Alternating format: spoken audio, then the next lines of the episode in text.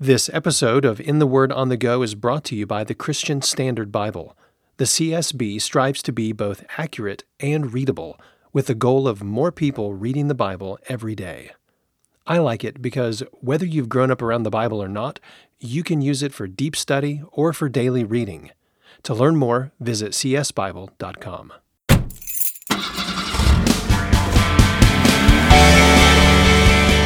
This is In the Word on the Go, the podcast where we look at one verse from God's Word for 10 minutes of your day. Welcome to In the Word on the Go. I'm Champ Thornton, your host. Whether you're listening by yourself or with a family, this podcast is here for you to spend 10 more minutes in God's Word while you go about your day. In each episode, I get to interview one person about a favorite verse from the Bible. And today I'm welcoming Dr. Timothy Paul Jones. Timothy is Associate Vice President at the Southern Baptist Theological Seminary in Louisville, Kentucky. He teaches in the area of family ministry and applied apologetics, as well as pastoring at Sojourn Church there in Louisville. Before coming to Southern, he led churches in Missouri and Oklahoma and he's also authored or edited more than a dozen books, including most recently a book on leadership called The God Who Goes Before You. He's also written a book entitled Perspectives on Family Ministry and Church History Made Easy. Timothy, welcome to the podcast. It's great to be with you, champ. So, what verse do you have in mind that you want to share with us today? Well, it's Jeremiah chapter 29 and verse 7, but to kind of set that up, I'll read from verses 4 through 7 to set that text up. And I'm reading uh, from the Christian Standard Bible because that's the Bible that God uses for his personal devotion. So I thought I would use it as well. So, uh, and this, what it says in this text is This is what the Lord of armies, the God of Israel, says to all the exiles I deported from Jerusalem to Babylon Build houses and live in them, plant gardens and eat their produce Find wives for yourselves and have sons and daughters. Find wives for your sons and give your daughters to men in marriage so that they may bear sons and daughters. Multiply there, do not decrease. And then this is the key text pursue the well being or the peace of the city I have deported you to. Pray to the Lord on its behalf. When it thrives, you will thrive.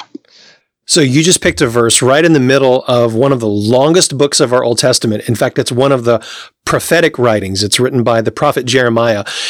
So I'm curious to know why did you pick this verse? What's the story here with this verse in you? Well, in the terms of the story, in its original context, uh, it had to do with the children of exile being exiled to Babylon, the children of Israel exiled to Babylon. And you've got one group among them that's saying, don't even unpack the U Haul because, after all, God's going to get us out of here really, really quick. and then you've got another group that basically says, their God, the God of the Babylonians, has beaten our God. Therefore, hmm. we need to start worshiping the God of the Babylonian, their gods and their goddesses. Hmm. And so, in other words, what Jeremiah is doing right there is he is saying, no, neither of those popular ideas among you are correct.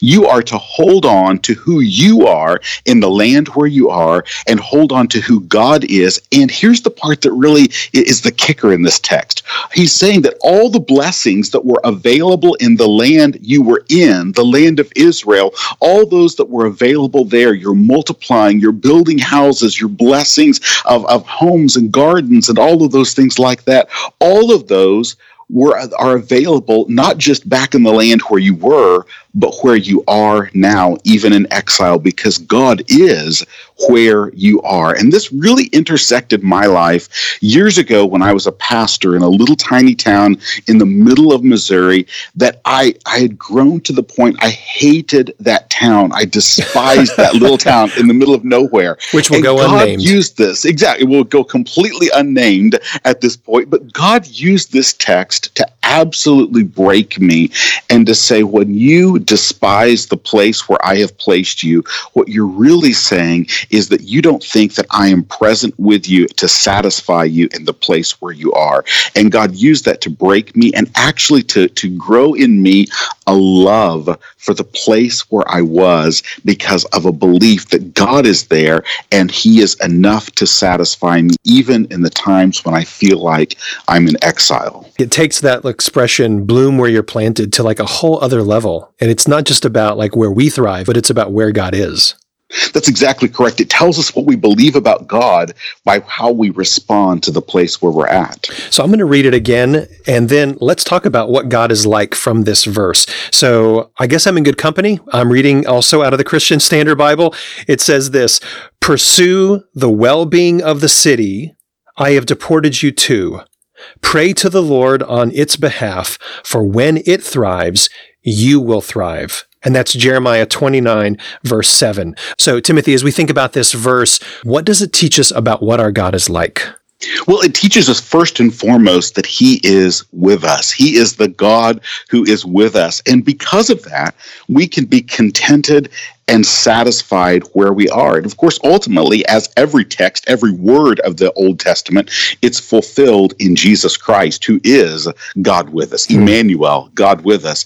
And Jesus, of course, endured the ultimate exile, the ultimate deportation, the exile of the cross, and yet he was faithful even in that exile. And as a result of that, we who are his brothers and sisters have we have the capacity to multiply in the place where God has sent us. And of course, we multiply through the sharing of the gospel and new brothers and sisters coming to Christ. That's how we multiply. But that's what this text tells us about God. He is the God who is with us. So earlier you mentioned two ditches that this verse helps us avoid. What are some modern equivalents of that today, not just back in the original context? Well, I think one of the things is just this idea that there's always something else we need. I think as pastors in particular, we can really struggle with that of thinking, if only I was in that church, if mm-hmm. only I was in that place, if only this, if only this. But it's not just pastors, it's the people all around us where we ha- are fed this lie by the world around us that if only you have this, it will all be okay. And what it lets us know is that that will never satisfy us. That idea of if only we could be in that land, if only we could be in that place. Hmm. No, we have all that we need in the Christ who has called us to himself, in the God who is with us. So I wonder if Jeremiah is taking his cues from like what Moses said when he said, Lord, if you don't go up with us to the land, then how can we go? Because we're your people. And if you don't go with us, then it's like we're not your people. I think that's that's part of what he's thinking in this, because remember the people then, many of them were what we would call henotheists. That doesn't mean they worshiped hens. A henotheist is one that believes that a, a God is limited to a particular place. Mm. Um, and that's what many of these people were thinking. Oh, we left our God back in Israel. And God says, No, I am with you. And that's what Moses is expressing in that. That's why the, the God's presence was made known in a tent in the Old Testament, because he's a God on the go. He's a God who is not limited to a particular place or a building or a land. Rather, he is a God who goes where he wills. And ultimately, it is revealed that he is in all places, not simply in one single place. He is the God who is with us wherever we may be. So that reminds me of our call from the Lord to go into missions, that we can go in all the world because all authority is given to him in every place. But what other applications might this verse have outside of the call to pursue the Lord's call in missions?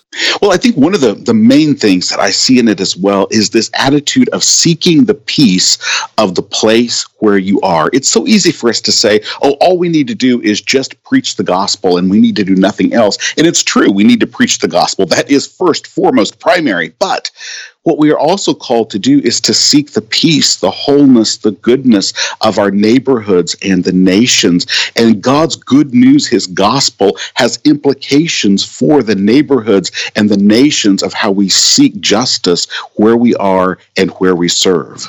So there's the Great Commission, go into all the world and preach the gospel. And then there's the Great Commandment to love God and secondarily to love people. And it seems like this verse actually takes those two things, the Great Commission and the Great Commandment, and blends them into one verse in the middle of the Old Testament. That's exactly right. So in the land of exile, they're told to remain faithful to their God and to proclaim the truth about their God. But at the same time, they are also told to seek the peace of the place where they are. Wow. So citizens of the land land we live in and citizens of the world to come. Exactly. And that is a prefiguring, obviously, of what we are in the world today as believers in Jesus Christ. This is a great verse. Timothy, thank you for bringing it to our attention and thinking about it with us. Would you pray this verse for all of us today as we close? I'd be glad to.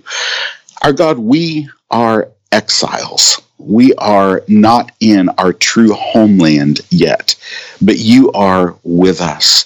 And because you are with us, help us, work in us to find satisfaction and peace among your people. And let the satisfaction we find in you drive us to love our neighborhoods and to love the nations and to seek to do imperfectly what you will one day do perfectly by bringing justice and peace for all people and for bringing your justice uh, and your judgment upon the world and, and letting your righteousness shine forth in the world. In your name we pray. Amen. Thanks for listening to In the Word on the Go. This episode is brought to you by the Christian Standard Bible. For more information about this podcast or to listen to past episodes, visit wordonthego.net.